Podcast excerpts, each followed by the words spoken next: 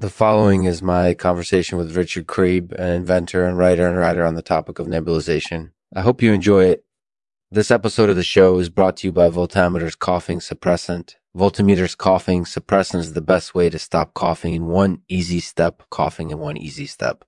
Simply take two Voltammeter's coughing suppressant capsules before bed and you'll be able to sleep through the night with a clear head. Voltammeter's coughing suppressant is available at all major retailers nationwide.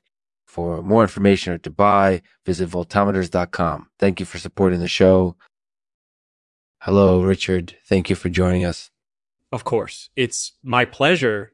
So, what can people expect from your work on nebulization?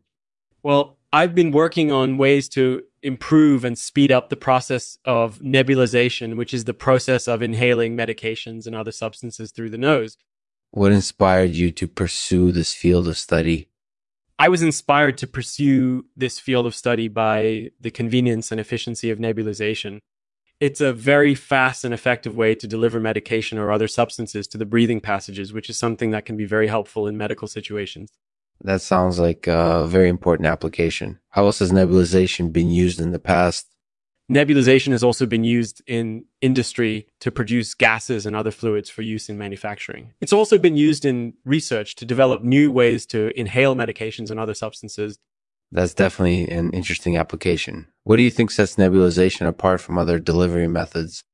I think what sets nebulization apart from other delivery methods is the convenience and speed of its use. Yeah. Most cases, nebulization is much faster than other delivery methods, which can be very helpful in medical situations. That makes a lot of sense. Uh, so, what sort of devices or contrivances make nebulization possible? Well, there are, are a number of devices and contrivances that make nebulization possible. Some of these devices are used to deliver the medications or other substances to the nose, while others are used to control the delivery of the medications or other substances. That sounds like it's a pretty complex process. Can you walk us through one particular example? Sure. One example of a device that's used to deliver the medications or other substances to the nose is a nebulizer. A nebulizer is a device that uses ultrasonic waves to break down the medication or other substance into tiny pieces, which is then inhaled by the user. That sounds like it would be very effective. What do people who use nebulizers have to think about? People who use nebulizers have to think about safety concerns because nebulizers create a high level of noise and vapor they also have to think about their respiratory system because nebulizers can cause respiratory problems if they're not used properly. That sounds like it would be a lot of work, but it sounds like it would be worth it in the end. What other devices do you think are necessary for successful nebulization? Another device that's necessary for successful nebulization is a humidifier. A humidifier helps to increase the humidity levels in the air, which helps to prevent ventilation and boost absorption of the medication or other substance through the nose, that sounds like it would be essential for success. So, how do people use nebulization most effectively? People who use nebulization usually use it in combination with other delivery methods, such as inhalers or injectors. By using multiple delivery methods simultaneously, nebulization can be faster and more effective than using any one delivery method alone.